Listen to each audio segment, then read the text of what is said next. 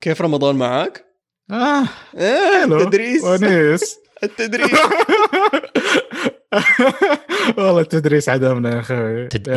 تدرس؟ أنا ما أدري أنك كنت مدرس. يا أنا مدرس تربية فنية. تخيل أنا اليوم إذا بني مستوعب كيف كده الأمور مشيت فجأة صرت مدرس. والله أنا كنت قبل كم يوم تحسني واحد جالس يتفرج أنيميشن ولا يتفرج كرتون فجأة صار مدرس. يا أنا أتذكر أيوه أتذكر أحمد أنت لما صرت مدرس بعد ما دخلت يوتيوب صح؟ هذا هو أنا كنت أكلمك فترة التدريب. يا الله أيوة صح حاجة يدربوك عشان تصير مدرس. إيه فترة الجامعة كانوا يرسلونا عند مدارس كذا والواحد شكله صغير فاهم تخش الطلاب أصلا مو مقتنعين فيك أكورد مرة. مدرسنا الجديد يوتيوبر.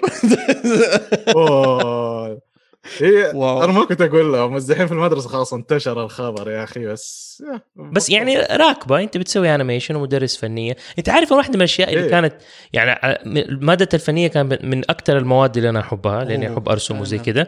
المشكلة إنهم كرهونا فيها إنه يجي المدرس يقول لك أوكي شايفين هذه الرسمة اللي نحن رسمينها كلكم ترسموا زيها بنفس الألوان. فازة بيت طيارة في واحدة حقت السمك اللي كده واحدة طالعة واحدة مدري والطيارة في طيارة في قوارب. بالمنهج صار كمان أذكر سبحان الله على الطلاب يعني أنا من ملتزم فيه فكرة صاروا يلزموهم بأشياء كثيرة وماتيريال كثيرة. أحس إنه التوجيه الفني ده أنا مرة ما أحبه مرة أكره. أحس إنه حلو لو تعطيهم الراحة دي اللي كل واحد يعبر عن نفسه فيها. الكل راسه ممكن تعطيهم عنوان معين وهم هذا الشيء مرة أنا أحبه. بس وأنت شايف مرة توجيه شايف تالنتس في بعض الطلاب من هذه الناحية لما تعطيهم الحرية. في ناس بياخذوا راحتهم في ناس بيرسموا هم طايحين مرة على رسم الكوميكس والانمي فتاركهم خذ راحتكم لأن أنا أموت فيه كمان. وأحس إني لو أضيف يعني يا حرفيا مانجا العربية خصوصا صاروا ياخذوا منها هذه المانجا المنتشرة ويحاولوا يقلدوا الرسوم فمبسوط معاهم. واو والله جماعة مانجا راح ينبسطوا المرة الجاية لما نجتمع مع السيو حقهم أقول له واو لحظة أيوه هذه والله هذا حاجة. شوف إذا لقيت واحد طالع معك كتيبات مانجا فاشخها كذا هذا أنا. لا لأنه آخر مرة قابلته في الرياض كنا في بريمير حق فيلم إيش يا ربي كان شامبيونز أبطال فتقابلت معه وأنا أعرفه من أول هو اسمه دكتور عصام صح؟ دكتور عصام بخاري فكنا بنتكلم وكده وبعدين كان بيقول لي إنه جات السيرة على مانجا المجلة اللي بيسووها فبيقول لي إنه إيه يعني الهدف منها قال هم بيوزعوها ببلاش بس عشان يبغوا الناس تتعرف على عالم المانجا ويصير شيء خلاص واقع وموجود ومتعودين عليه. فكون إنه في طلبة صاروا actually بياخدوها وبيستخدموها كرفرنس إنهم هم والله يرسموا فيها يعني كأطفال ممتاز. أنا بعتبرهم أطفال أي حد ترى من أول ابتدائي لين ثانوي كله أطفال. اكشلي حتى حقونا الجامعه اعتبرهم اطفال الكل كل احد انت فوق يعني اقل من 30 سنه انت طفل. عبد الله انا وانت كده كويسين ها. يعني عمار بيكلم ايوه عمار الان جالس مع قاصر. لا كده موضوع كده تطور مره. أحمد سؤال الحين مانجا اللي بتتكلم عنها مانجا العربية حقت المراهقين ولا حقت الأطفال؟ لأنه في اثنين كله أخذوا إيه خلاص. لأنه في مانجا العربية حقت الأطفال في قصة اسمها بسة هذه أنا أجمع مانجا العربية للأطفال بس عشان بسة قصة أحداثها تدور في جدة عن قطة مشردة نقلت من القصيم أظن صح جات من القصيم أو من مكان قصيم بريدة أو مكان زي كذا وركبت في شاحنة بالغلط شاحنة خرفان ووصلت لين جدة وصارت تضيع في جدة فتتعرف على البسس الجداوية يتمنوها في البيت تتعرف على جنية إيش كان اسمها الجنية نسيت اسمها صيتة أو شيء زي كذا لا ألفت الاسم من عندي. فصراحة أنا بالنسبة لي أحس مانجا الأطفال لي أنا كعبد الله فيها خيال أكثر. مانجا حقت الكبار اسمها مانجا إيش هي حقت الكبار مانجا للكبار أتوقع أيوة أتوقع حاجة زي كذا مانجا الصغار مانجا الكبار. مانجا الكبار فيها دموية أكثر أو سيريسنس أكثر فما ألاقي نفسي فيها بس من جد والله العظيم مرة يشكرون على العمل اللي قاعدين يسوونه يعني.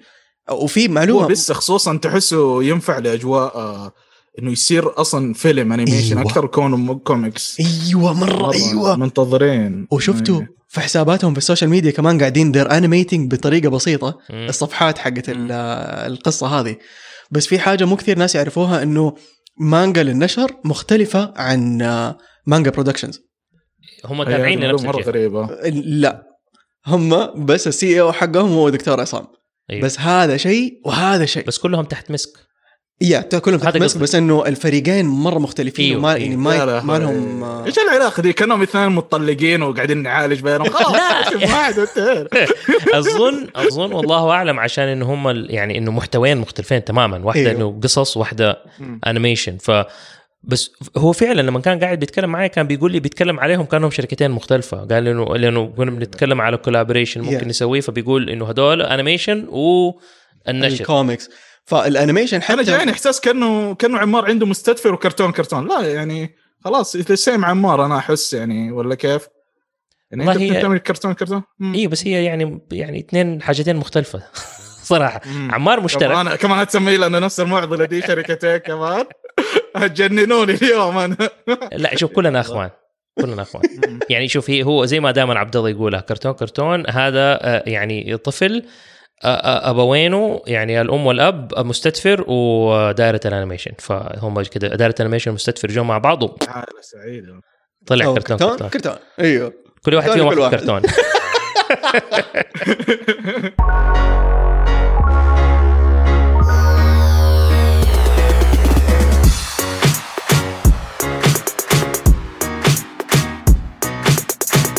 اهلا وسهلا، كيف حالكم؟ انا عمار صبان من مستدفر وكرتون كرتون، وانا عبد الله رافع من دائره الانيميشن وكرتون كرتون، وانا احمد ماستر من كرتون كرتون تقريبا، ولا ايش اعتبر.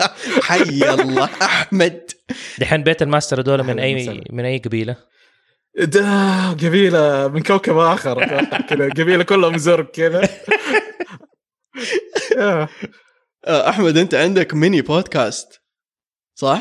ميني بودكاست حكينا عنه. ميني بودكاست هو يعني ميني سويته خصوصا لأنه حابب أعرف الناس على الفنانين اللي تقريبا ما بتصير عليهم تغطية كثيرة، وحابه يكون مو بشكل أسبوعي أو دائم، إنه هو مو مستمر، هو تحسه بعد مجموعة مقاطع فجأة تلاقي ميني بودكاست. فحالة كده غريبة في البودكاست اللي أنا مسويه، إنه ماني ملتزم فيه بالتساهيل، وحاسس انه كده فقره حلوه، لانه انا حاسس انه ما عندي كلام كثير او ما عندي حاجات كثيره اقولها، فاحب ان يكون الضيف هو عاده اللي انا استنير معاه في المواضيع اللي نطرحها. فمن زمان وانا في بالي فكره البودكاست والاشياء ذي، بس حاليا حاسس انه فرحان صراحه انه البودكاست بدا ينتشر عندنا الثقافه دي اللي هي ابتداء من عندكم، بادي اشوف شغل من الشباب ثاني، فهذا شيء جدا يسعدنا. وهذا الشيء بالضبط، هذا الشيء اللي مره يعني مبسطنا ومخلينا حاسين اللي يس ودعم لا نهائي لاي احد عنده بودكاست ليه علاقه بالانيميشن. وهذا الشيء اللي انا عجبني في البودكاست حقك، انه انت تستضيف فنانين يعني من المحيط اللي يمكن يدخل، يعني انت عندك ما شاء الله تبارك الله مشاهدين مره كثير في اليوتيوب، وأحسهم يعني جايين من أطراف مختلفة، ما هم بس مثلا مو بس يحبوا الأنمي، ولا بس يحبوا الكوميديا الكتابية اللي عندك، ولا بس يحبوا الأفلام القصيرة، ولا بس لا كذا من كل مكان. وبعدين يلتموا في البودكاست حقك ويسمعوا حاجة من أحد في مثلا البحر الأزرق، بعدين في البحر الأحمر، بعدين في البحر الأصفر، فبحسك بتوصل الناس بعوالم مختلفة، في نفس الوقت بتقدمهم المحتوى اللي هم يحبوه. لأنه يعني البودكاست حقك أنت في فقرات فيه صح؟ حسيت إني أبغى أتفلسف شوي، إنه أبغى طالما إنه هو ما تقدر تعتبره محتوى صوتي فبصري، فحبيت إني أنوع، حبيت إني أسوي مشاهد رسم، وليومك ذا أحس إنه هل نجحت هل ما نجحت ماني عارف، بس حابب ألتزم عليها وأكمل عليها، إنه بحاول قدر الإمكان إنه إثراء المحتوى البصري عندي بس، وشيء لذيذ يعني بنحاول. تعرف جميل جدا إنه إحنا كفنانين قاعدين نسوي شيء جمالي، أو سواء أنتو كرتون كرتون أو أي واحد بيسوي شيء جمالي، إحنا قاعدين أنا أحس قاعدين نسوي شيء جميل، إنه بنحاول قدر الامكان. انت للاسف عندك البيئه شويه الاساس المناخ العام يبقى الانتاج السريع، يبقى الانتاج البسيط، يبقى المواضيع فاهم اللي الترند. فكره انك انت تبقى تاخذ جو نخبوي شويه او مميز او يتكلم عن الارت او هذا، يعني هذا شيء نشكر عليه يا شباب. ولا انت المناخ العام عندك للاسف شويه متوجه انه حابب يكون مره ترند طول الوقت. ايوه فعلا يعني نشوف هذا الشيء، نشق الطريق في دي الاشياء مره. فاهم وجهة نظرك، بس احس انا احس انكم مره نجحتوا في كرتون ما شاء الله عليكم. شوف احس اتفق معاك من هذه الناحيه انه يس كثير صفحات بنشوفها اونلاين او حتى بودكاستات تطلع، وحتى المواضيع اللي بيتكلموا عنها يبغوا دائما كل حلقه تكون ترند، اللي حنتكلم عن كذا ترند. بس احس اتفق معاك انه يس في فتره ترقيه شويه من ناحيه المحتوى، اللي مو ضروري اي محتوى ينزل لازم يكون اللي هو يتكلم عن اشياء حساسه ولا يتكلم عن مدري ايش عشان يصير ترند. لكن بنفس الوقت هذا شيء احسه، وقولوا لي اذا كنت غلطان، احسه ياخذ وقت. يعني احس انه مو مشكله في البدايه تبدا باللي الناس حابينه عشان تاخذ انتباههم او تجذب انتباههم، وبعدين تقدم لهم الشيء اللي انت من قرارة نفسك تحس انه انا نفسي الناس يسمعوا هذا الشيء. يعني في النهايه انا ما حتحكم في ايش هو الراقي وايش هو اللي مو راقي، عرفت؟ ما حدده بيني وبين نفسي شخصيا.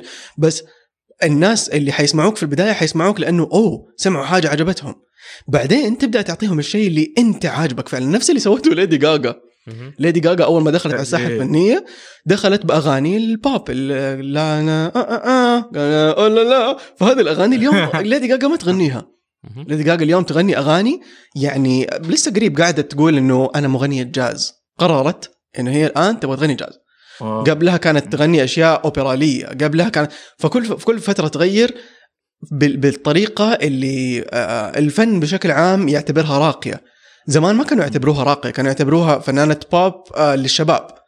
اليوم لا، ليدي غاغا فنانة نجمة عالمية حائزة على أوسكار، راقية. يعني يحطوها مع يا عمي غنت مع شو اسمه هذاك الأعمى، نسيت اسمه، ستيفي وندر، لا الإيطالي ايوه نسيت، أندريا بوتشيلي. ايوه صح هو ده، اظنها غنت معاه اذا ماني غلطان. طبعا الجاجا فانز بليز لا تهجموا علي لو انا غلطان في المعلومه هذه. مونسترز اسمه، مونسترز ايوه. المونسترز بليز لا تهجموا علي اذا كنت غلطان، بس اتوقع انها غنت معاه. فوصلت مرحله لما قدرت تلم الناس اللي حابين فن معين، وبعدين قالت لهم اوكي اعطيتكم الشيء اللي انتم تبغوه، الحين اسمعوا اللي انا ابغاكم تسمعوه. في ناس they stayed قعدوا معاها، وفي ناس قال لك اوكي خلاص it's not my cup of tea، حيروح ادور احد ثاني. راحوا سمعوا احد ثاني. يعني عندك الحين اريانا، عندك ما ادري مين موجود كمان في الساحه. مو هو ده، انت تشوف بوب ميوزك يعني مسمى ليش بوب، انه من بوبيلر. فبوب ميوزك اللي هو الموسيقى او الاغاني اللي هي الكل يحبها، نظام ستاربكس، نظام فريندز. اديك خليني اخبي القاروره اللي فيه اديك شيء اللي والله اغلبيه الناس يستسيغوه.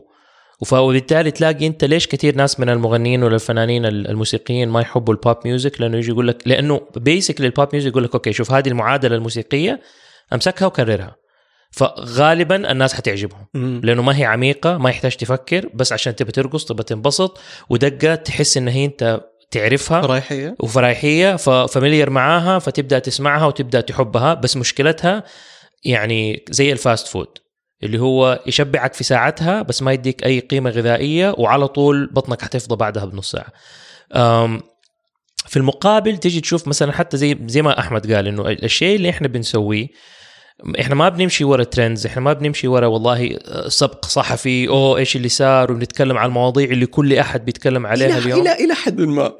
لا الى حد ما انت في العالم. أيوة. لما يصير شيء يعجبك حتتكلم عليه، بس لما انت تجري ورا الترند، لما انت تجري ورا الشيء اللي تبغاه يخليك تسير فايرل مثلا، هذه الاشياء تفقدك المصداقيه. ولو تلاحظ عبد الله وما ادري كمان اذا احمد انت بيجيك الكلام ده ولا لا، بس احنا من الاشياء اللي بتجينا كثير لما الناس يقولوا يا اخي انتوا حقيقيين، يا اخي انتوا يعني في شيء غير. ايش الفرق اللي بيننا وبين غيرنا؟ اي طبيعيين. انا يعني ناس قبل كده جات قالت لي يا اخي شكرا انك حقيقي كلهم يعني ناس ثانيين في يعني جوستس يعني انا ماني فاهم بس صح. اللي فهمته منهم انه احنا بنشق طريقنا بنفسنا, احنا ايش الشيء اللي احنا نحب نسويه بنسويه, وبالتالي لما انا اجي اقول انه انا احب حاجه معينه ولا انا ما احب حاجه معينه, الناس يعرفوا ان انا صادق, انا ما بقولها بس عشان ابغى اجيب استماعات او مشاهدات او من ادري ايه. لما احمد يجي يرسم ولا يسوي فكره معينه, احمد بيسوي الحاجه اللي هو شايف انه هو يبغى يسويها. اوه احمد انت شفت الافلام القصيره حقته كلها احسه ما يسويها الا وهو يبغى يسوي هذا الشيء وهذه مصداقيه بالضبط, وهذا الشيء في الاخر تلاقي الناس يجوك لانهم هم حبوا الشيء اللي انت بتسويه. وبلاحظها اليوم في كثير من البرامج الثانية اللي يعني بنت اسمها في إنه أنا كيف مثلا أقعد يعني أحرج الناس اللي معايا أسألهم أسئلة عمرهم ما سألوها, كيف أنا أقعد أجيب أسماء مرة كبيرة, كيف أنا أقعد أحط دعايات. طيب بعدين بعد فترة إذا أنت ما أنت اوريجينال خلينا نقول في المحتوى حقك اللي انت بتقدمه, حيكون مره صعب انك انت تبرز وتكون متجدد لانك انت مسكت معادله وقاعد تكررها. طب المعادله هذه كل احد يقدر يسويها. انت قلت نقطه مره حلوه عمار, انت قلت اذا ما كنت اوريجينال, واي ثينك الاوريجيناليتي ايش اوريجينال بالعربي اصلي أيه. الاصاله تنبع من كونك نفسك, لما تعرف انت مين وتقدم للناس انت مين ما حتقدر يقلدك, ولو أحد قلدك هو اللي هيصير كوبي, ما يعني أنت حتكون أوريجينال بالضبط. فأي ثينك هذه النقطة مرة مهمة كمان, إنك تكون على حقيقتك, لا تقلد أحد, لا تدور أحد تقلده. أحمد أنت أوكي في فرق بين تقلد أحد وتوقع كلامه وإيوه وإنك أحد يلهمك. فأحمد مين يلهمك أو مين ألهمك إنك أصلاً تخش على مجال الأنيميشن من الطفولة يا عبد الله؟ بس مين اللي تحسه؟ أكيد كلنا تأثرنا بمالك نجر في البداية لما شفناه بدأ ينشر في اليوتيوب وكذا, حسينا إنه أوكي أخيرا بدينا ننتج, أخيرا بدأ في أنيميشن سعودي. فهم فترته قبلها كان دائما فكرة إنك تسمع أنيميشن عربي أو شيء ما بتشوف شيء, يعني خصوصا إنه شيء مصنع عندك, ما بتكلم عن أنيميشن في دولة ثانية وإنت تيجي تدبلج ومدريش, لا شيء نابع من عندك. هذه هي ابتداء مالك نجر, فالصراحة هي اللي حمستنا وحمست كثير من الفنانين إنه يلا تقدروا تخشوا مجال أنيميشن وتعبروا عن نفسكم ويكون في إقبال لكم. yes definitely. طب نبغى نتكلم عن الأفلام القصيرة حقتك يا أحمد. أيوه لأنه أيوه أنا أول مرة يعني عرفتك أفتكر في دائرة الأنيميشن 2000 إذا ماني غلطان 14 ولا 15. أنت متى بديت يوتيوب؟ 2014 أتوقع, أنا 2013 يعني بعدها بسنة. أوكي عجل تعرفنا الموضوع في 2014. ففترتها أنت كنت نزل أشياء بس كانت اللي كذا مرة قصيرة, وكنت لسه بتحاول أظنك بتدرس الجو العام للمكان هذا. هو كان لسه أيوه كان لسه الموضوع هذا ما ضرب, ويوتيوب لسه ها في بداياته وما حد عارف إيش قاعد يسوي في الحياة. يا أخي ما أدري, تحس زمان اليوتيوب كان يخوف شوية, ما أدري أحس إن تغيرنا صرنا ألطف. زمان لما واحد كان يقرأ تعليقات اليوتيوب يقول أعوذ بالله أنا لو أرفع محتوى ممكن فكانت مضاربات مذهبية ومضاربات بين فرق كورة وبين أعراق. الحين والله يعني أنا ما أتوقع إنه في أحد ممكن لاحظ التطور ده, بس أنا أقول لك عشان كذا تلاحظ مقاطع قصيرة بحط فكرة وأهرب اللي خايف فاهم. فجأة لا بدأت تهدى, بدأوا الناس يستوعبوا إنه أوكي. أنا بديت أستوعب إنه عادي, ترى تقدر تنزل محتوى عادي, فيا إنه لا تخاف من رد البشر, طبيعتنا فاهم, عندنا حساسية دي فيا. ويعتمد على المحتوى في الآخر, يعني أنت كمان ما حتسوي محتوى اللي هو يقعد يعني جارح ولا ما ينفع ولا مو ماشي مع العادات. عمار أنت إذا كنت فترة تتكلم بلهجة معينة, يعني أنا ما بقول الكلام بس ممكن يجيك انتقاد أنت لا تتكلم مقال طويل, يعني أنت عندك اليوم مود مكهرب 1000 يا أبوي, لا تنشر شيء ريح راسك خلاص. لا فعلا أنا أقول لك يعني إحنا دحين إلينا اليوم ممكن أحد لما نيجي نتكلم في حلقة بودكاست وزي كده نرمي كلمات إنجليزي ولا واحد فينا تضيع عليه مع الكود سويتشنج إنه والله استنى إيش الكلمة هذه بالعربي, دوما قاعدين نقول أوريجينال. أنا كنت بحاول أدورها في راسي إيش أوريجينال بالعربي, ماني عارف, وقلتها أوريجينال. الناس تحسب ان احنا قاعدين بنتفاخر ولا بنسوي فزلك ما نتكلم انجليزي. احنا ما نتكلم عربي يا مار. بالضبط. اي احنا نتكلم بس انجليزي.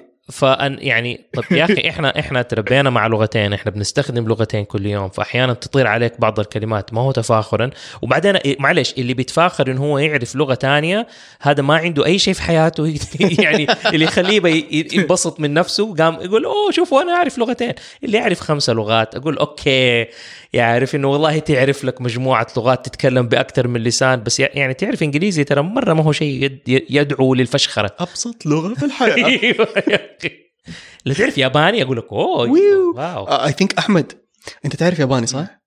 لا ياباني بسيط مره ساذج يعني ما هو اكيد تعرف كل السبات بس يعني اللي مره الترند هذه الجمل. بس انا احس وجهة نظري في الانجليزيه يعني انت اذا انت مثلا عندك جمله طويله ومثلا في جمله تعبيريه او وصف لشيء وحطيتها انجليزيه, بالعكس انا بشكرك يا عمار يا اخي كويس انك قلت لي الكلمه دي لانها بتسهل لي عملية بحث, بتسهل لي يا كمان. أنا ما أحب فكرة اللغة العربية وتحسسني لغة عربية كده معلم لغة هنخنق منك, لا كويس. بس اللي كانت فيه أوفر مرة كنت سمعت بودكاست 2 حرفيا بيرطن إنجليزي مع بعض. أنا يعني هذه لا كانت صعبة بالنسبة لي, بس واحد وسط الجملة بالعكس أنت بتفيدني, ما أتوقع الانتقاد ده حقيقي. لا في إلى اليوم الناس بتجينا بتنتقدنا, بس ردة الفعل اللي صارت من ناحيتي إنه صرت دائما لما تطلع مني كلمة إنجليزي صار أوتوماتيكلي على طول ترجمها بالعربي, فصارت أفضل. حلو. صار إنه تعرف الكلمة الإنجليزي وتعرف الكلمة العربي يعني. بس أول ما بدأنا أفتكر في 2015 كنا ننسى نفسنا إلى أن ما الناس نبهتنا يا جماعة, يعني عارف اللي الموضوع يعني مرة صرنا نتكلم إنجليزي مرة كتير, فصرنا شوية كنا وقتها أنا ورامي نرجع عربي. الحمد لله كرتون نادرا ما يجي أحد يعلق. في البداية كانوا يعلقوا لأنه أنا وأنت كنا شغالين في أبو ظبي وكانت أيوة كانت الإيميلات والشركة والمدري, مع إنه كلنا هناك عرب بس لغتنا دائما بالإنجليزي في الشغل, فكانت تمسك معانا. بس هذه كانت أول سنة أتوقع, أول سنتين, بعدين لساننا تعود على العربي خلاص أخذنا عليها, صرنا فعليا ننتبه. بس أنا اللي تكلمت على الموضوع الياباني أحمد قبل شوية لأنه لاحظت إنه أنت مرة الأنمي بيأثر في طريقة تقديمك للشخصيات اللي عندك في الشورت فيلمز. هذا حلو إنك تقراني في دي القراءة. أنا يعني كويس, أنا دائما أذكرك في دي الملاحظة إني أنا أحب حتى الأداء الصوتي يكون بالستايل الياباني. أحب هذا شيء غريب فيه. هذا شيء أكشلي ذكرتني بحكاية في فيلم اشتغلنا مع بعض عليه أنا وأحمد, كان اسمه ليلى والذئب. أيوة. طيب فطلبني أعمل صوت الذئب وصوت الجدة. أيه. تمام. أول مرة أشتغل مع أحد أونلاين كان وقتها يعني. متى سوينا فيلم سجلناه في 2018 يمكن أحمد صح؟ إيه. ونزل في 2020. يس. طيب. فأنا تفاجأت لما نزل الفيلم أصلاً إنه يا الله أصواتنا إنه قديمة. فأيام مصيبة. فأحمد كان من أوائل الناس, وحقول لك إياها أنت أول مرة أقول لك إياها أحمد كان من أوائل الناس أو المخرجين اللي أشتغل معهم أونلاين ويطلبوا إنه يكونوا معايا على التليفون. يعني المخرجين الثانيين كانوا يقولوا لي عبد الله سجل ورسل أنا exactly, يعني في بعضهم ما كانوا يعطوني حتى توجيه معين, كانوا يسيبوني كذا. وبصراحة بينكم كنت أرتاح لأني أنبسط أنا في هذا الشيء, بس أحمد لا كان عنده كذا نظرة معينة إنه لا أنا أبغاها بهذه الطريقة علشان في سبب حسويه بالطريقة هذه, فأعطاني مساحة. بس أتوقع واحدة من شخصيات سجلناها على التليفون والثانية لا, صح ولا ذكرني في شيء الظاهر؟ الذئب هو كان عشان المقدمة, الجدة يمكن تركت لك المساحة يا أخي كمرة أنا على أساس إني كتبت الذئب بلهجة بيضة فاهم, والجدة كانت لهجة حجازية. فجاني واحد من أصحابي مرة يقول لي يا أخي أداء الذئب ده فاهم اللهجة حقته ليه كذا, مع إنه أداء الجدة شوف كيف ما شاء الله مودي الصوت هنا, فهو مرة متحمس الحجازية بزيادة. حلو مرة قلت له يا حمار هو واحد ترى اللي مسويه. وفعلا عرفت إنه رافعة ما شاء الله لما يتقمص شخصية فظيع لدرجة واحد يفصل فاهم إنه على باله مؤدي صوت مختلف جدا, هو نفس الشخص. هذا الشيء اللي كثير ناس ما تستوعبوا إنه عبد الله يتقن أدوار النساء العجائز. أعشقهم والله العظيم لما أشوف أي عجوزة في فيلم ولا حتى في الحقيقة تلاقي إذني سوى طنق كذا أبغى أسمعهم طول الوقت. رهيبين.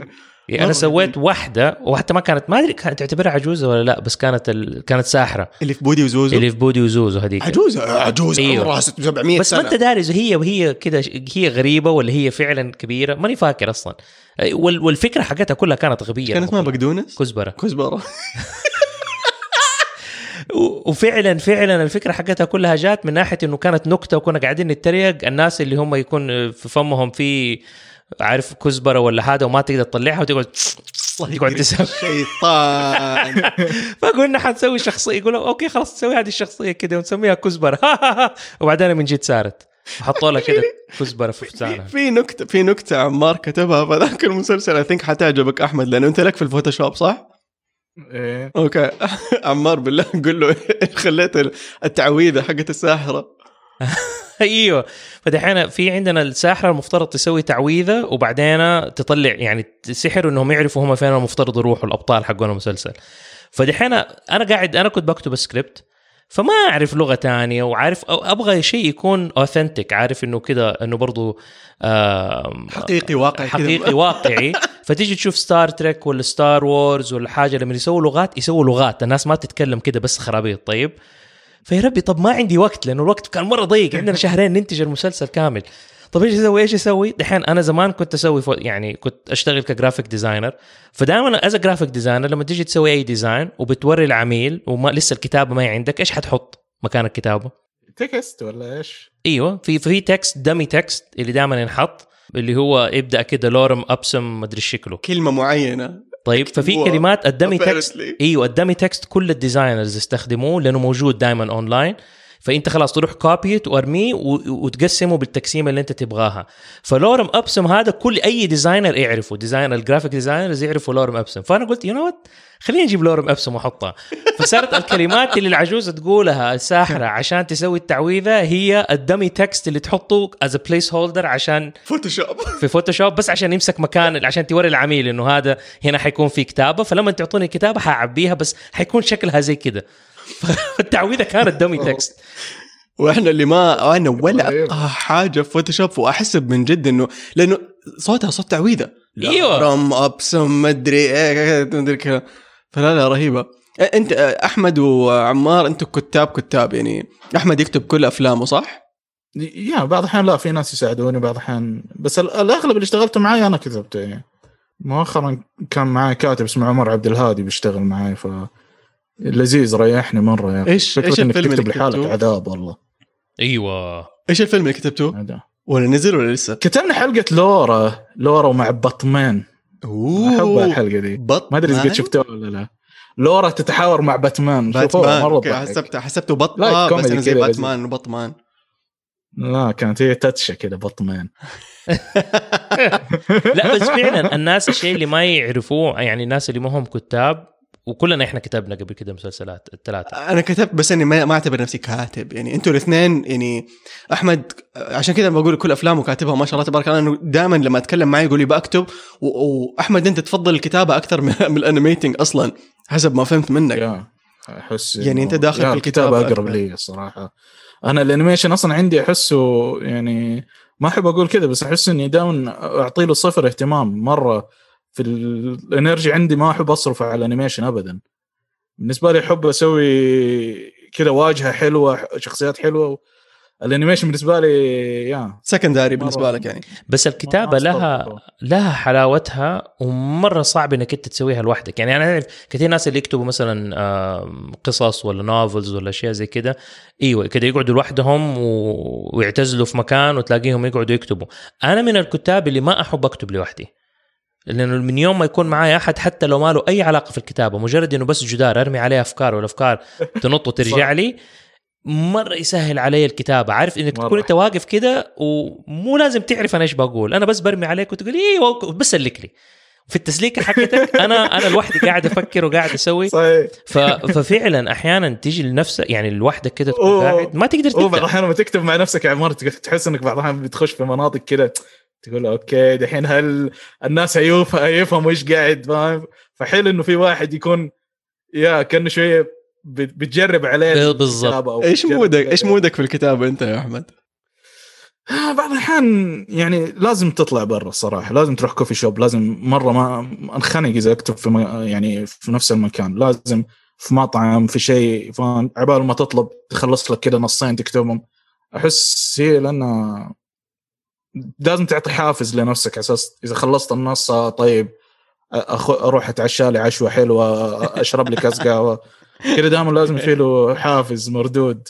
صح، مو زي الرسم. الرسم سبحان الله لا لحاله مردوده حلو، انه نفسيتك تتحسن اذا رسمت رسمه حلوه، بس الكتابه مردوده لازم يكون شويه مادي. والله شوف انا لما اخلص اعرف لما اجي في الاخر اكتب ذا اند، يا الله احساس خرافي. اطالع كده في الصفحات يا الله انا كتبت كل هذا. بس لا فعلا يعني احيانا اضطر اني احط هي البدايه، انك كيف تكتب كيف تبدا، بس تكسر الحاجز حق الكتاب اللي في الأول هذه. وكل واحد وواحدة مختلفين، ما أعتقد إنه في اثنين زي بعض في أي شيء. أنا لازم من جد أجبر نفسي. أنت يا عمار عندك استعداد تبدأ في صفحة بيضاء؟ أنا أحس هذا كابوس بالنسبة لي. لازم يعني تبدأ في صفحة بيضاء. أبدأ دائما من صفحة إنه على الأقل مرمية أفكار شوية حتى لو خربشة. أنا زي كذا أسلوبي. أوكي، أنا الطريقة اللي اكتشفتها اللي تصلح معايا إني دائما أكتب أول شيء القصة، اكتب كل افكار القصه اللي انا ابغى اكتبها، فتصير عندي كده صفحه او صفحتين مكتوبه فيها القصه كده وبعدين فلان راح من المكان الفلاني ودخل وقابل الواحد في البقاله وساله على فين زي الخطه يعني. ايوه يعني ايوه، فالاوتلاين حق القصه كامله من بدايتها لنهايتها. بعدين افكهم شاشتين، احيانا لما اكون في البيت فعندي شاشتين، الكمبيوتر والشاشه اللي فوقها، فشاشه احط فيها توني ستارك فايبس. ايوه شفت كيف. واذا ما عندي شاشتين بس اقسم الشاشه حقتي، احط بس كده عارف يا دوب على قد سطرين ثلاثه سطور حقت القصه اللي عندي واحطها تحت، وبعدين فوق صفحه ثانيه السكريبت، وابدا اشوف اوكي فدخل البقاله فاحط فلان دخل البقالة أنا السلام عليكم كيف حالكم إن شاء الله كل شيء تمام. بعدين صاحب البقالة أهلا يا فلان كيفك، فهنا أبدأ ألف. بس أنا عارف أنا فين رايح في القصة لأنه الأشياء يا شيخ والله محشور أنا في كده. صدقني أحمد هادي أنا بالنسبة لي مرة ساعدتني لما نجي أكتب القصة وعارف أنا فين رايح، غير لأنه صار دحين تفكيرك أنت ما بتفكر القصة فين حتروح والمقومات حقت القصة وكيف تخلي القصة والبروجريشن وكيف الكاركتر كبر ومن يدار، لا كله خلاص صار موجود دحين. أنت بس بعد ما حطيتها كلها بس بتفكر إيش الكلام اللي حيصير، وفي السياق هذا حتلاقي نفسك تبدأ تألف وتغير ممكن في القصة. هذه ما عجبتني خليني أسويها زي كده، أو أحلى لو قال زي كده. والكتابة عادة يقول لك writing is rewriting، الكتابة هي إعادة الكتابة. فبعد ما تخلص أول درافت تقوم ترجع تاني أضيف الكوميدي مثلا عليها بزيادة، أكون أنا جهزت شوية كوميدي بعدين أقول هذا حيكون يضحك أكتر لو سويته كده، هذه حيصير كده. فكل واحد وواحدة لهم أسلوب مختلف. أنا وجدت إن هي مرة أسهل لما أحط القصة أول، وبعدين حتى أحيانا كنت أطبعها كده على جنب، أحطها ورقة جنبي وبعدين أكتب على الكمبيوتر. شوف، وكتابة الأنيميشن مختلفة عن كتابة اللايف أكشن تماماً، يعني لأنه في الأنيميشن عندك بجت معين. ناو أحمد ما أدري أنت البجت حقك لأنه فيلمك الشخصي، فحسك كده تأخذ راحتك فيه. صح؟ صحيح، لا شغل رسمي ولا هم يحزنون. يوتيوب على طول ترى البجت ما عندنا عشان نسوي كده، يقول يا أخي أنتوا وعدتوني ماني داري، تتضارب مع نفسك. لا إنه موضوع الأنيميشن يعني عندك بجت التحريك، بجت تصميم الشخصيات، بجت الخلفيات، مدري إيه. فأحس أرتاح أكثر. أنا مني كتبت مرة واحدة لأنيميشن، وكتبت كم مرة البودكاست. طيب إنه مسلسل بودكاست صوتي، ففي البودكاست الصوتي أرتاح أكثر لأنه أوكي أنا ما كتبت كثير، ما لسه قلت لكم ما أعتبر نفسي بمسمى كاتب لازلت، لكن الطريقة اللي أروح لها أو أتوجه لها هي عمار أنت تكتب القصة أنا أكتب اللوكيشنز. يعني في أول صفحة أكتب مثلا أوكي البيت، مو البيت سوري، في جوة البيت مثلا غرفة النوم، المطبخ، بعدين حيطلعوا على الحديقة، بعدين حيروحوا كذا، بعدين أبني القصة في اللوكيشنز اللي عندي، ومن هنا أنهي القصة. يعني خلاص عارف أنه أوكي في النهاية حيرجع البيت، فأقعد أدور ورجعهم محل مكانه ونحل المشكلة اللي موجودة في الحلقة. فأحمد أنت كيف تكتب؟ أنا مستعجب شيء. أنت إيش كتابة البودكاست؟ أنت يعني قصدك مسلسل صوتي يعني؟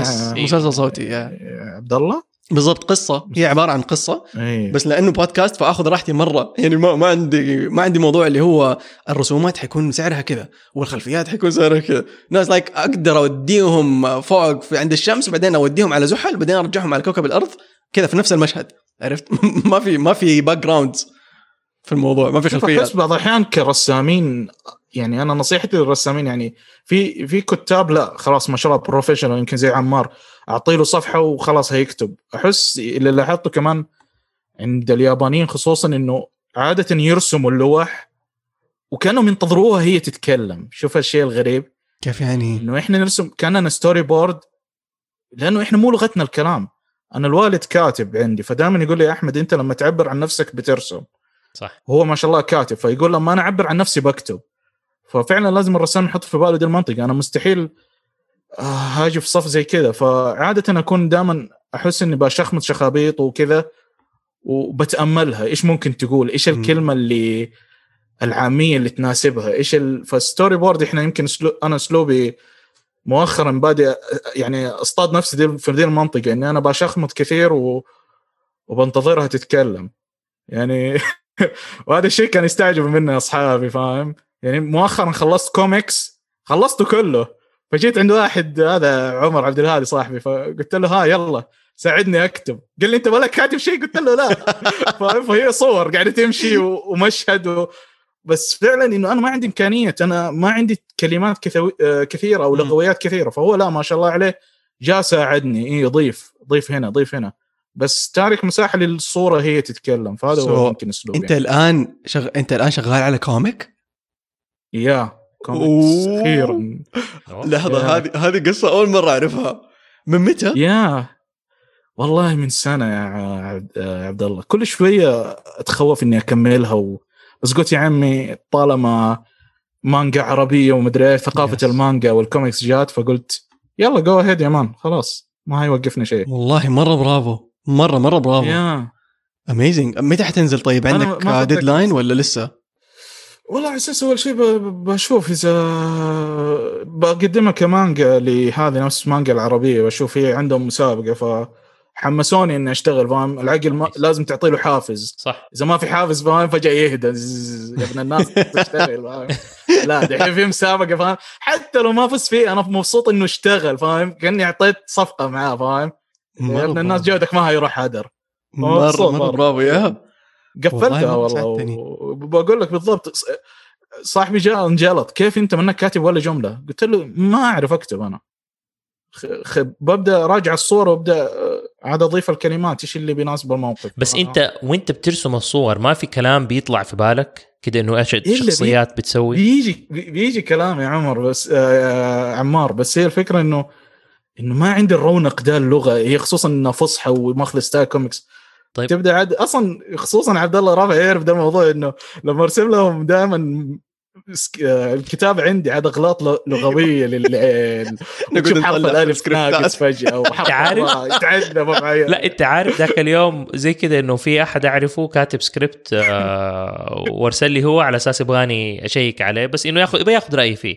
فانا قاعد ماشي في السكريبت 3/4 النوتس حقتي اغلاط ملاقيها، صك هذه ما تنكتب كده، هذه ما تنكتب كده، هذه فيها همزه، هذه فيها الف، هذه فيها واو، هذه فيها. فعارف في الاخر قلت له ما اسمع انت، يعني ما حنمشي عليها. لما قعدنا مع بعض قلت له اسمع ما حنمشي على الاغلاط الاملائيه كلها مع بعض، انا حاسب لك النسخه حقتي اللي ما انا ماشي عليها وبعدين انت شيك وعدل براحتك يعني. بس انه شوف الكتابه من ناحيه انك انت لما تيجي تبي تكتب شيء بالذات انه لغه عربيه فصحى، فعلا الموضوع أحيانا يخوف، لأنك تبي تسوي شيء على مستوى وهذا الناس دارسين وخابزين وعاجنين يعني عارف، ما تبغى أنت تسوي شيء ويقعدوا لك فيه بالضبط. لكن هنا النقطة الأهم، أنت أكتب زي ما تكتب وبعدين تقدر تيجي تعطيها الواحد تقول أسمع حاول لي هي لغة عربية فصحى. مرة صح. أنت عارف هذه أكشلي قريتها في كتاب كان اسمه إيش something حاجة في كتاب عن الكتابة. أوكي. يعني يحكي لك عن الكتابة الفانتازيا، كتب الفانتازيا. فكان واحدة من النقاط اللي كانت مكتوبة جوة الكتاب هذا إنه اجلس واكتب، حتى لو تكتب بلغة ما هي مفهومة غير ليك، يعني حتى لو أنت تسمي ليمونة شفطورة اكتب وبعدين عصر الشفطورة وبعدين ارجع زي ما انت قلت قبل شوي عمار اللي هو رايتنج ذري رايتنج، الكتابه هي اعاده كتابه، ارجع للقصه وعيد كتابتها. يعني في كلمه لها اللي هي ايش، انه تصلحها، لا مو تصلحها، تنقحها، انه تنقح القصه بعد ما تكتبها. ففي التنقيح انت حتنظف اشياء مره كثيره بالضبط، وممكن كمان تعطيها لاحد مدقق لغوي يصلح لك اياها. صح، لانه عارف انا واحده من الاشياء اللي كانت تخوفني من الكتابه زي احمد بالضبط، انه انا ما عندي اللباقه والرونق والمخزون اللغوي اللي انا اقدر استخدم كلمات كبيره، عارف زي كده. حتى اليوم لما نقعد في اجتماعات مثلا مع ناس ولا في البرنامج حق مسكو زي كده، الناس تقعد تستخدم كلمات تكنيكال انا ما اعرف ولا شيء فيها، هذول الناس انا من فين بيجيبوا الكلام ده؟ انا كلامي مره بسيط. طيب بس هذا يعني سبحان الله الخوف يجي يوقفنا، مع انه احنا عندنا كثير اللي ممكن احنا نقدمه، بس عشان نحس نفسنا اقل من غيرنا ولا يمكن ان احنا ما نبغى نخبص الهرجه، نقوم نوقف نحرج ونوقف وما نسوي.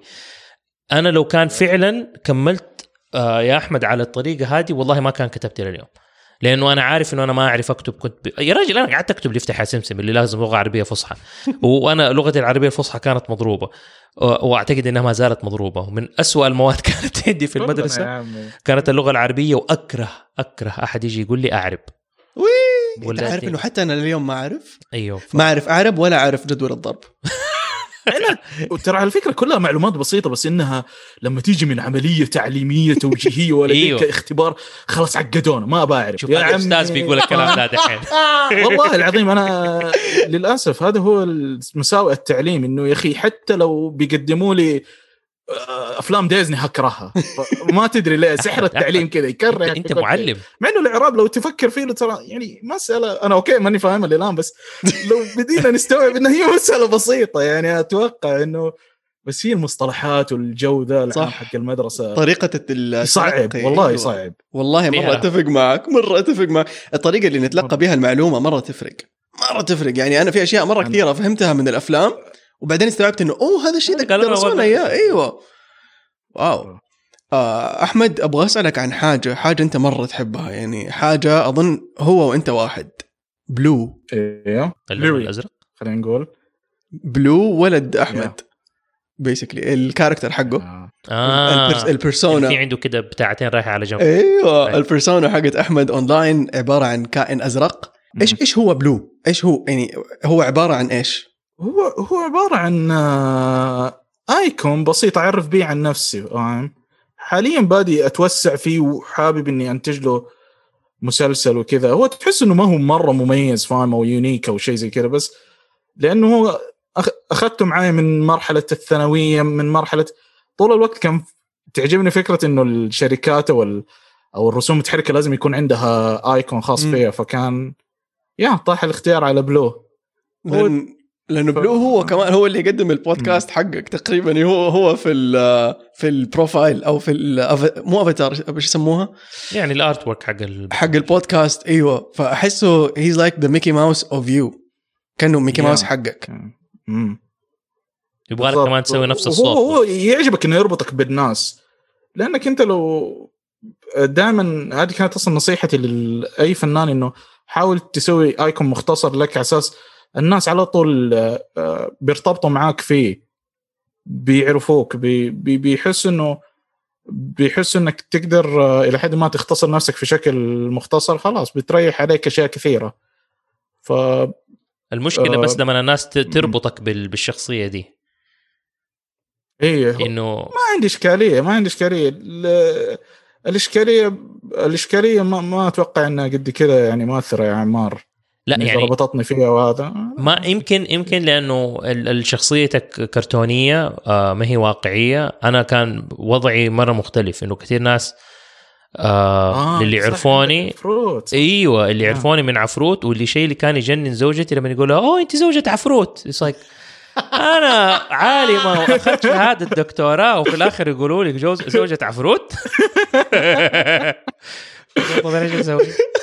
طيب يعني عارف اللي وكمان اني استخدمت صوتي في الشخصيه خبص الشغله، انه ناس كتير صاروا لما يعرفوني بعد عفروت ما كانوا يعرفوني قبلها. اوه هذا صوت عفروت، حتى ما اقدر اصلي جهرا قدام احد، ما يقدروا ياخدوا الصلاة سيريس, عارف؟ ايوه يقول المفروض قاعد يصلي انا لا. بس احمد انت قبل ولا بعد بلو كان عندك في راسه لؤي؟ كنت مره شاد حيلك فيهم. العشق في راسي لؤي, واليوم كذا نفسي كذا تجي له فرصه ما الهيه, لانه العمل ده مره اعشقه في راسي لؤي. يمكن معايا من الثانوي, كل افكار كنت الواحد يكتبها في الحصص الممله, فاهم؟ راسه لؤي اسمع طول الوقت. انت ما اسمع, انا اقول لك فكره, اقعد تسوي انت دحين الانيميشن, وبعدين في الحصص حقه الرسم خلي الطلاب يسووا لك البانلز حقه الرسمات. كيف يعني؟ كيف خلي الطلاب يعني سويها اقلبها سويت شاب كده, انه الطلاب هم اللي يرسموا لك كل شيء. يقول لك هاي كل احد يرسم لي الشيء الفلاني, بعد تجمعها وتسوي لهم. بتاخذ افكار منهم, افكار الطلاب. يا مبدعين والله. بس هي الموضوع انه فراس ولاي كان معايا في الثانويه, وتحس انه شيء مره كده شخصي بالنسبه لي. ففرحت اني اصدرت له 4 حلقات بقطع النفس, مع انك حاليا لو تشوف تقول يا عمي انت بتبالغ, ايش الشغل ده؟ بس وقتها لما بتتكلم على واحد في الجامعه وفعلا بالنسبه له تحدي انه بحاول اسوي زي السيت كوم الاجنبي, ريك مورتي, الاشياء ذي. هم في راسه لؤي يعني مين هم بالضبط؟ او هل في راس هو انت؟ في راس ايوه تقريبا ماخذ مني في مرحله الجامعه, حسيت انه كتبته وعاد الناس اللي اعرفهم, فاهم؟ وسيم وسامي وهذا, مره فريندلي. انا احس انه المتعه فيه له هو البيئه اللي حوله اكثر من الشخصيات نفسها. حابب إني أتعمق فيه, لأنه خصوصاً هو بيناقش موضوع إنه الحيوانات مع البشر. فهذا يمكن ما اتطرقت له في الأنيميشن ده الموضوع, بس أنا كتابتها تكون عند المحور. أكثر حاجة ضحكتني الصراصير صراحة. صراصير يبيعوا في مطعم. بس إيش السبب اللي خلاك تخلي له أي أرنب؟ ما أدري. أنتوا قد شفتوا فيلم حق هذا اللي من دريم وارك اللي يصطاد أرانب؟ ايش هذا ما ادري ايش اسمه, اللي كان من الصلصال. او ماي جاد, والاس غرومت, تذكره؟ ايوه والاس غرومت اتوقع, الكلب والولد. ايه كان في مشهد انه ذاك الغبي استبدل دماغه ما ادري في شيء استبدله بينه وبين ارنب, فالارنب ذاك صار ذكي. وتقريبا هنا الانسبريشن حقي جاب له اي, انه كنت يا عمي ايش الكاركتر الحلو ده اللي ما شفته مستغلوه. ما أدري فيكم تتذكروه ولا لا؟ إلا طبعا, وكسب أوسكار أنت عارف والله. ذاك الفيلم أخذ الأوسكار حق سنته 2006 أو 2005 أتوقع. عجيب ما يا أخي, يعني ما كان قد كذا. أنا أحب شكل رانا أكثر, بس ذاك أنا أقول لك يا الأرنب من هناك جات فكرته. أوكي هسه أفكار بيسك مرة. أنت كفنان بتسرق الأفكار من هنا بتستلهم طيفة عنده. اي بيكاسو قال لك الفنان الجيد يسرق. من جد؟ ايوه. ما احب بيكاسو خلاص.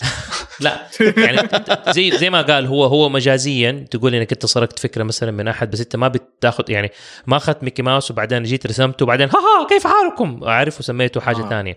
لا انت سرقت الفكره انه اوكي سو في شخصيته بالطريقه الفلانيه وشخصيات ثانيه معاه مساندين ويسوي كذا, يو نو وات, اوكي ام جونا تيك ات وحسويها بطريقتي. فهنا انت سرقت الفكره الاساسيه من عندهم, بس هي فعليا اللي انت سويته انت استلهمت. بس اذا انت اخذت وسويتهم نفس الشيء, بس انه والله بدل الشورت حقه احمر سويته ازرق, وبدل ما سميته ميكي سويته كيكي مثلا ولا حاجه ما اعرف. هو اكشلي ميكي ماوس والت ديزني استلهم. اوكي هستخدم الكلمه والت ديزني سرقه من شخصيه قبله هو كمان سواها. أيوه. اللي هو اوزوالد الارنب المحظوظ. كان عباره عن ارنب اسود ولابس بنطلون ازرق, طبعا وقتها ابيض واسود. فبعد ما خسر حقوقه, بعدين حنتكلم عنها في حلقه ثانيه ان شاء الله, بس بعد ما خسر حقوق الشخصيه من القهر قام رسم فار نفس المواصفات بس فار. قال لك خلاص هذاك ارنب هذا فار, هذاك اوزوالد لكي رابط, هذا ميكي ماوس. ومن هناك انطلق.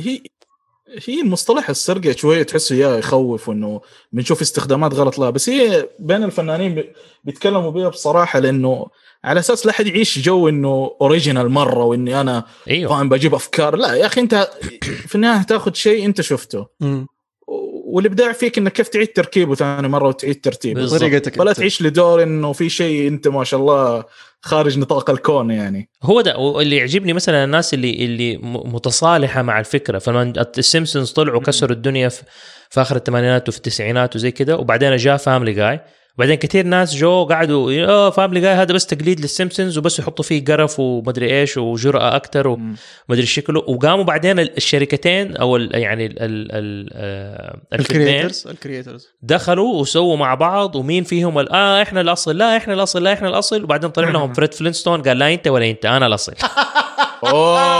فالسيمسونز ايوه السيمسونز ما هي اول عائله كرتونيه الناس كانوا يتفرجوا عليها في التلفزيون، الفلينستونز كانوا اول عائله كرتونيه وكل العصر الحجري يعني ما لك تفتح فمك. هو ده فلينستونز، وبعدين بعدهم في كان الجيتسونز اللي هم من نفس هانا باربيرا، بس انه الله هم ناس في الماضي وناس في المستقبل، بس المعادله نفسها اتكررت في السيمسونز، وبعدين اتكررت في فاميلي جاي، وتكررت في بابز بيرجر، اتكررت في كذا مسلسل. فما في احد اللي يجي يقول لك على قولهم كل شيء اخترع، كل شيء انكتب، كل اللي بيصير دحين انه احد بياخذ الافكار اللي صارت وبيعيد صياغتها بس. بس ما حد يعني كثير ناس يقول لك اليوم ما في ولا احد يقدر يخترع شيء جديد ما قد اخترع قبل كده كفن، بس ما احس هذه حقيقه. احس انه اكيد حيطلع حاجه اوريجينال من تحت الارض، بس لازم حيكون استلهم من شيء. هو حيكون استلهم من شيء، بس انه حيطلع حاجه جديده كذا اللي تخلي مخنا يقول بوم بوم بوم. عرفت؟ فاهم قصدي؟ استخدام لشيء بطريقه عمره ما حد شافها. ايوه يعني عارف. ايوه فهي هذا هو. انت عشان كده في الاخر يقول لك لا تخاف انك انت بين قوسين تسرق افكار. هي فعليا ما هي سرقه، هي فعليا انك انت بتستلهم، لانه التطور اصلا في حاليا في الفن بس ما حدخل في اشياء ثانيه، بس التطور يجي حبه حبه. يعني ما حد حيطلع لك من ميكي ماوس وبعدين فجاه يسوي لك سي جي اي فيلم، لا ميكي ماوس بعد شويتين ها سنو وايت، بعد شويتين ها طلعوا شويتين. في تطور للموضوع أخذ سنين عشان يوصل للشيء اللي إحنا قاعدين نشوفه اليوم في أفاتار، في فيلم أفاتار اللي هم الزرق هذولي. فحبة حبة، وأتوقع كل فنان لما يستلهم الفنان اللي قبله بيعطي مساحة للفنان اللي بعده إنه يطلع خطوة أقرب للبرفكشن خلينا نقول، أو الأورجيناليتي الجديدة. فعلا والت ديزني صار قديش يعني سنو وايت على سندريلا على كل القصص هذه، قصص موجودة في الفلكلور، موجودة في التاريخ، كتب الجريم برادرز الأخوين جريم بس حلوة يعني عارف، حلو لما أنت تيجي تكرر، حلو لما أنت تستلهم، وحلو لما كل واحد فينا يحكي قصة بطريقته. فهذه حلاوة مثلا برضو شغلك أحمد، إنك أنت عندك القدرة إنك أنت كمان تسوي أنيميشن، فعندك القدرة إنك أنت تحكي قصص اللي في بالك بطريقتك بأسلوبك بعارف، لأنه أنت بتقدر تقدمها. إحنا انا ماني انيميتر، ما ارسم شخصيات وزي كده، فعندي قصص قديش كترها في راسي بس انا ما اعرف ارسمها، وبالتالي انا لازم احتاج احد يرسم لي هي، ولا احتاج احد يمثل لي هي عشان يسويها. بس سبحان الله في الاخر انه ال الافكار اللي عندنا لازم تطلع بشكل او اخر، لازم، لانه لو قعدت بتخمج جواتنا وبعدين احنا بنمرض عارف. فمهم جدا ان هي تطلع، وخصوصا هي لما تكون من شخص زيك يا عمار، يعني ما شاء الله عنده اطلاع بالانيميشن، وعنده يعني يمكن الواحد يتخوف من مصطلح انه التكرار، واحنا ملاحظينه انه يا اخي الاعمال صارت تشبه بعض، طب ايش ما هذا يكسر القاعده احنا بنستلم؟ لا، انت كمان دورك كفنان انه يكون عندك ريفرنس ومراجع كثيره يا اخي، ما ينفع انك تكون محصور مثلا يعني في انيميشن معين، ما ينفع اني انا اخذ نفس ستايل مسامير واكرره. انت ملاحظ انه اول ما طلع مسامير بدوا كم شخص؟ لا، حاول انه لازم يكون عندك مراجع كثيره، فهذه هي اللي بيتم امتداح الفنان فيها، انه يكون عاشر حقبات زمنيه معينه، يعرف اعمال خارج منطقته. صح، فاهم؟ السعودي يطلع شويه عن مكانه ويشوف ايش الاخر بيقدم، هنا بيصير ال نفس الدماغ بتتفتح، لا بتحس ساعتها الصراحة إنه الواحد لا تقول يا أخي صعب هذا من فين جاب أفكاره، لا هو ما جاب أفكاره ولا شيء، بس إنه بيتفرج كثير، بيشوف كثير. أنت عارف واحد من المسلسلات اللي يعني فجرت مخي، مو بس فتحته من كثر ما أنا مستمتع وأنا أتفرجه، ولو إنه الحلقات مرة قصيرة دقيقة واحدة بس، هو مسلسل نازل الآن في رمضان على كرتون نتورك، عربي، إنتاج عربي من مصر، اسمه نانا زنانة، شفتوه؟ لا أنا شفت الكفر حقه مرة لذيذ. إيش الأنيميشن كانوا أنا الذبابة ذاك اللي كان في ديزني أطير كذبابة، كان اسمها ماجي الزنانة.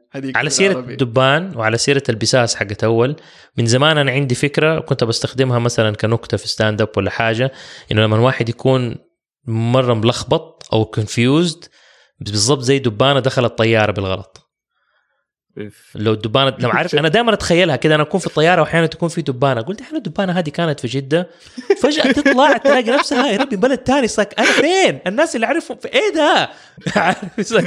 فأبغى نفسي كده أدخل مخها وأشوف إيش بتفكر، عارف لما تطلع هل هي مستوعبة إن هي على قارة مختلفة فجأة، عارف حيوانات غير جو غير. هذه تنفع قصة البحث عن نيمو يعني.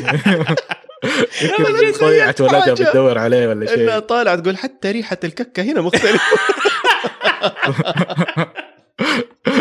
لا من جد عارف وقعد احزن على التبانه هذه، وبعدين عارف في الكونفيوجن ده كل واحد يجي يخبطها وماتت، حتى ما تقدر تاخذ الاجابات على الاسئله حقتها اليوميه. عندها 14 يوم عمرها الافتراضي اسبوعين تخيل يعني، عارف مسكينه. معلش سوري كمل. فكنت بتكلم عن نانا الزنانة، الإخراج حقها مو طبيعي حقيقي حقيقي رهيب، لأنه يا لازم تشوفه، موجودة الحلقات على يوتيوب وعلى الموقع حقهم حق كرتون نتورك بالعربية. من جد من جد ممتع يعني. الألوان إيش هو؟ فايت قناة بتنزل كرتون نتورك. أوكي. هو كرتون نتورك اشترى حقوق من شركة اسمها فولكلور أنيميشن أو برودكشنز أو سولوشنز أكشن اسمهم. هي شركة مصرية، شركة إنتاج مصرية تتعامل مع كرتون نتورك الآن، وكانت ولا زالت تتعامل مع قناة ماجد. بيشتغلوا على مسلسل فطين، مسلسل زكية الذكية، مسلسل أشياء مرة كثيرة يعني صار لهم ستايل معين. برا ولا هنا محلي يعني؟ لا محلي في مصر. في مصر الانيميشن. يس الانيميترز موجودين ومصممين شخصيات مره سلس يعني. انا فخور وانا قاعد اطالع في هذا المسلسل، ومتحمس مره انه رمضان يخلص عشان اتكلم عن العمل بشكل كامل يعني من بدايته لنهايته. واحنا على تواصل مع المنتجين حقين فولكلور، فممكن يوم من الايام لو قدرنا ان شاء الله لو انه نستضيفهم كرتون لو تفتح عمل الشيطان. ما هو احنا نبغى استغفر الله، اصلا الشيطان ما هو موجود في رمضان. لا بس حلو. كم طول الحلقات حقتها؟ دقيقه واحده اهو تخيل. فهي عباره عن سكتشز صامته من جد والله. هي شوف انت تقدر تسوي يا احمد حاجه زي كده، سكتشز صامته دقيقه واحده مره حلو. بس يلحقوا يقولوا الفكره ولا ايش؟ هو عباره عن شفت الكوميديا اللي في توم وجيري نفس الشيء، اللي هو يعني الذبانة بتتضارب مع الناموسة، بعدين في عندها ذبانة ثانية بس ذكر كذا معضل تقعد تضارب معه ويسرقوا منها الأكل، فتروح تأخذ الأكل وتشرد منه، بعدين يقلبوها مضاربات، بعدين ما أدري. بس اللي نفسي أفهمه ليش الذبانة لابسة كاراتيه طول الوقت؟ هي الزي حقها عبارة عن زي البندانة كذا على رأسها وما أدري حزامة أو شيء، فهي ذبانة اسمها نانا ولابسة كاراتيه. ايش ايوه شكل مع كل شيء، هم الدبان الجور مع كل شيء. فهي مقتنعه تماما ان هي ملكه محيطها، عرفت. اتس ريلي نايس شو. اول ما شفت الاعلان وشفت البوستر نزلنا على دائره انيميشن وجاتنا كومنتات عن انه، ونفس الكلام اللي قاله احمد، انه ذكروا بالمسلسل حق ديزني. كان في مسلسل اسمه ماجي ذا باز اون ماجي او ماجي الزنانه بالعربي. فالمسلسل هذاك الشخصيات فيه موفيه، وشخصيات اللي هنا موفية في نانا الزنانة، وهنا ذبانة وهنا ذبان، ففي أشياء مرة كثير مشتركة غير اسمه العربي كمان مرة مقارب. بس لما شفت الحلقة الأولى من المسلسل حسيت لي لا يعني حتى ماني شايف الإلهام، ماني شايف أنهم استلهموا من هناك. أحسها كانت مجرد يعني ضربة حظ إنه هذه ذبانة وهذه ذبانة وهذه موفية وهذه موفية. That's it. هذا الشيء الوحيد المشترك. هو بس برضو تحط في بالك إنك أنت الذبانة لونها أسود، في الأنيميشن كتير مثلاً ما يحطوا شخصيات لونها صح. أسود، فيا تصير كحلي، الأسود يصير كحلي أو بنفسجي. وكمان الألوان اللي في مسلسل نانا الزنانة مرة بابي كذا، ألوان فاقعة تشدك كمشاهد. It's really nice. مرة أنصحكم تشوفوه. إحنا اللي بغالنا نسوي فيه، لأنه في كذا فكرة مرة جيدة موجودة عندنا هنا في البلد من ناس مرة جيدين. إذا أنت عندك مثلا واحد زي أحمد، عندك أحد زي رياض، عندك إحنا مثلا إيش بنسوي لو مسكنا واحدة من الأفكار حقتنا وجينا مع بعض وسوينا عمل واحد إن شاء الله طوله 5 دقائق، ترى يطلع عمل ابن كلب. لانه يعني عارف مثلا الرياض قبل فتره لما كنا فاكر لما اشتغلنا على جعبوز عبد الله، فبعدها كنا بنتكلم انا وهو كان راسم جعبوز قاعد بشماغ طيب حق العيد كانت فكرته، فقاعدين انا وهو بنتكلم وزي كده بقول له يا اخي والله لو سويت انه جعبوز هو كده مدرك كل الزواحف والحشرات، انه ترى انا اللي فاهم عالم البشر وعنده واحد عارف لسلوس كده اللي معاه اللي يساعده وزغه، إنه هو جعبوز إيش يبغى الوزغ يروح إجري يجيبها. فمن يوم ما الوزغ إيش يطلع من الشاشة تسمع زعيق وتخبيط وشباشب بتطير وزي كده ويرجع من غير ديله، ها يلا شوف جبت لك الشيء ده. فمرة عجبته، بس إنه يعني طبعا ما في وقت إن إحنا نشتغل على الأشياء هذه، بس يمكن لو سوينا فريق ترى والله تطلع فكرة رهيبة مرة. شوف احنا في النهاية ايوه كلنا يعني ما عندنا مشكلة نشتغل، بس ايش المردود المادي؟ الفلوس تيجي. ايوه فهو هذا يعني زي ما قال احمد مادي مرة يا رافع، المفروض تشتغل لوجه الفن يا رافع. شوف اشتغلنا لوجه الفن لين ما اكلنا على وجهنا.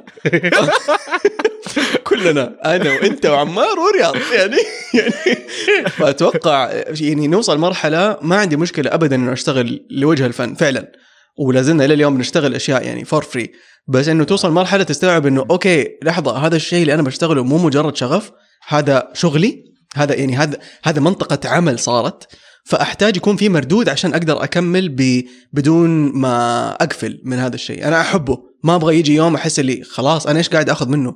يعني أفتكر ماني فاكر مين اللي مرة قال دخلت ما حقولها لو قلتها بعدين يصير في نظرة غلط. أيوة. أسمح أقولها كيف حالكم كويسين؟ بنغالي.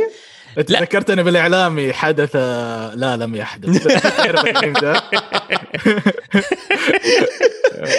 لا أنا أقول لك لا بس فعلا كلام عمار لو جمعت الأفكار وكل واحد بياخد يعني أنت عندك رياض بروفيشنال في الانيميتنج، واو أنا جعبوز بس بالنسبة لي فكرة الضفدع وهو بيمشي يا شيخ أنا مستعد كده بس أعيد المشهد وأشوف كيف كمية الإخلاص في حركة الضفدع، واو لا ما شاء الله الصوت حق عمار والفكرة يا بس انا اقول لك حاجه احنا اوكي احنا بس نسوي نحط الفكره الاساسيه ونسوي برزنتيشن نروح نقدمها للناس، اذا احد دفع اشتغلنا عليها.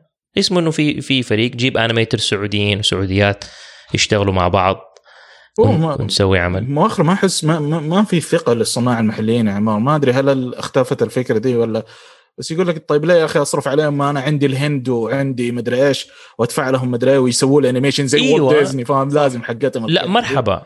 بس يعني أحمد إيوه أنا أقول لك أنت تروح للهند تروح للفلبين تروح لتايلاند وتفر فين ولا كوريا، المكان اللي أرخص تسوي فيه الأنيميشن نروح لهم، بس الإشراف والأساس يطلع من عندنا.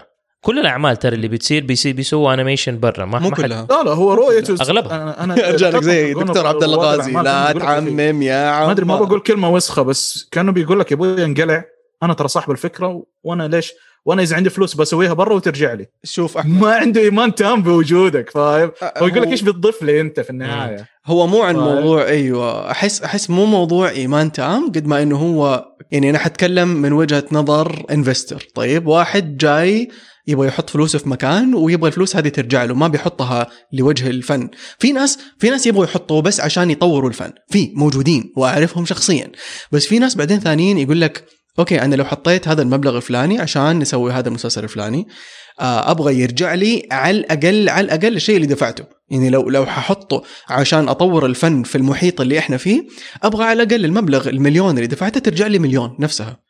كيف ما تلومه صح عرفت؟ فما بالضبط عشان كذا انا ما الومهم ابدا على موضوع انه هو كانفستور ايش انفستور بالعربي عشان قاعد ادور عليها من اول هي أنا مستثمر. أنا قاعد من جوة مخي أقول مستلهم، أقول إيش دخل مستلهم في الموضوع؟ فهو كمستثمر يبغى يحط فلوسه وترجع له يا بعائد يا على الأقل ترجع له بالضبط نفس المبلغ اللي حطه، وهو كده ما حيربح ولا حاجة حرفيا ولا شيء.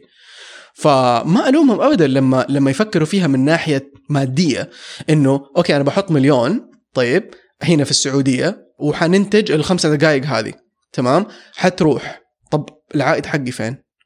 هل العائد حيرجع لي مليون؟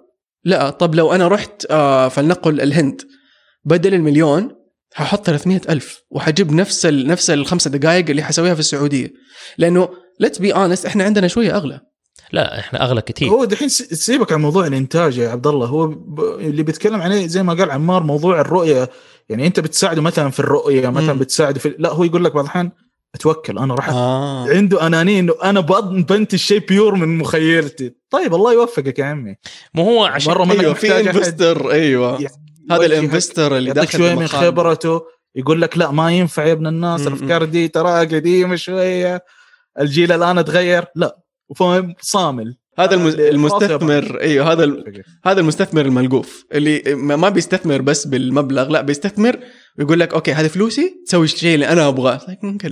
بس هو شوف في الاخر ايوه في الاخر عندك شركات انتاج اللي هم بدهم يلعبوا على الموضوع يعني انهم يبغوا يضمنوا انه الشيء اللي انا اسويه حيجيب لي عائد وبالتالي ايش يروح يا يروح يجيب برامج اوريدي اثبتت صلاحيتها اجيب لك من سيربح المليون ولا اجيب لك مثلا هو عرب جوت تالنت ولا اجيب لك فاملي فيود وكل الاشياء هذه نجحت برا وعارفين ان هي كويسه والناس تعرفها خلاص جيبها وعربها.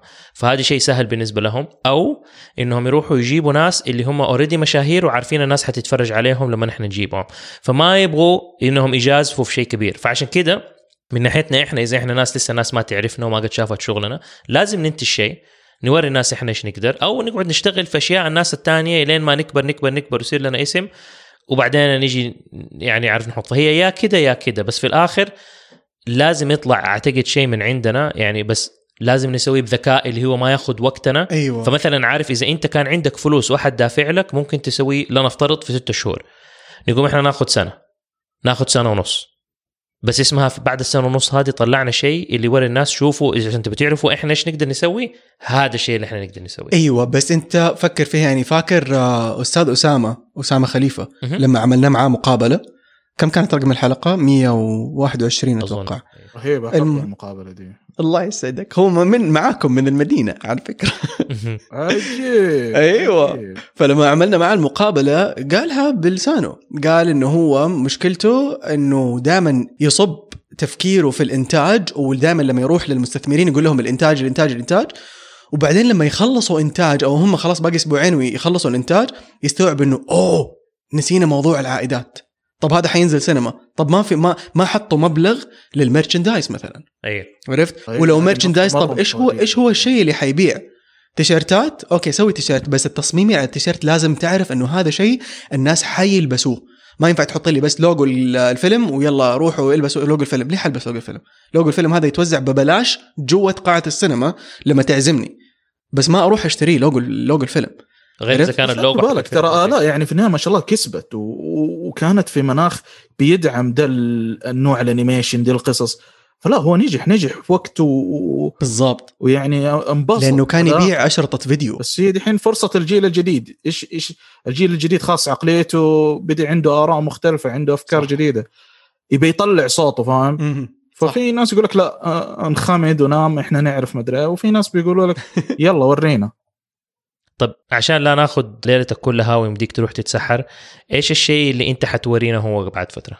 شغال على ميني شو اكيد راجع على ميني شو وشغال على كذا سكتش ان شاء الله هيعجبكم. تعرفوا موضوع البارودي عن الانمي الياباني احسه ملعب مرة حلو انك كيف تجلب انمي ياباني لثقافتك وتساعده.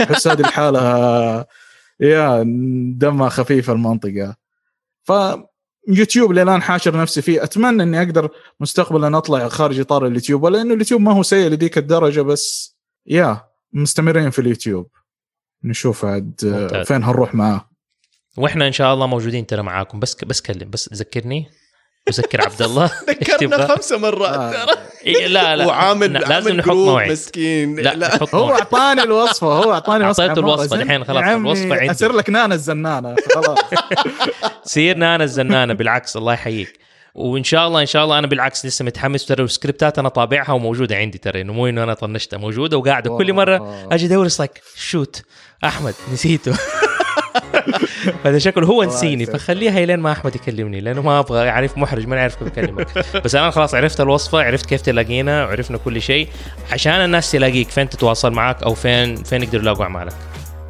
أوكي تويتر أحمد 0 ماستر إنستغرام أحمد 0 ماستر. ممتاز. وعبد الله الناس فين تلاقينا إحنا؟ تقدروا تلاقونا على تويتر إنستغرام وتيك توك على KARTONKRT أو واحدة أو كمان تقدروا ترسلوا على الإيميل على كرتون@gmail.com. ولا تعتذروا عن براعتكم بس عشان كل اللي حولكم متواضع، ولا تستحوا من تفردكم بس عشان كل اللي حولكم منسوخ، وابدا ابدا لا تكبتوا ابداعكم بس عشان كل اللي حولكم متحفظ. افتخروا بانفسكم واسعوا لتكونوا افضل نسخه من انفسكم.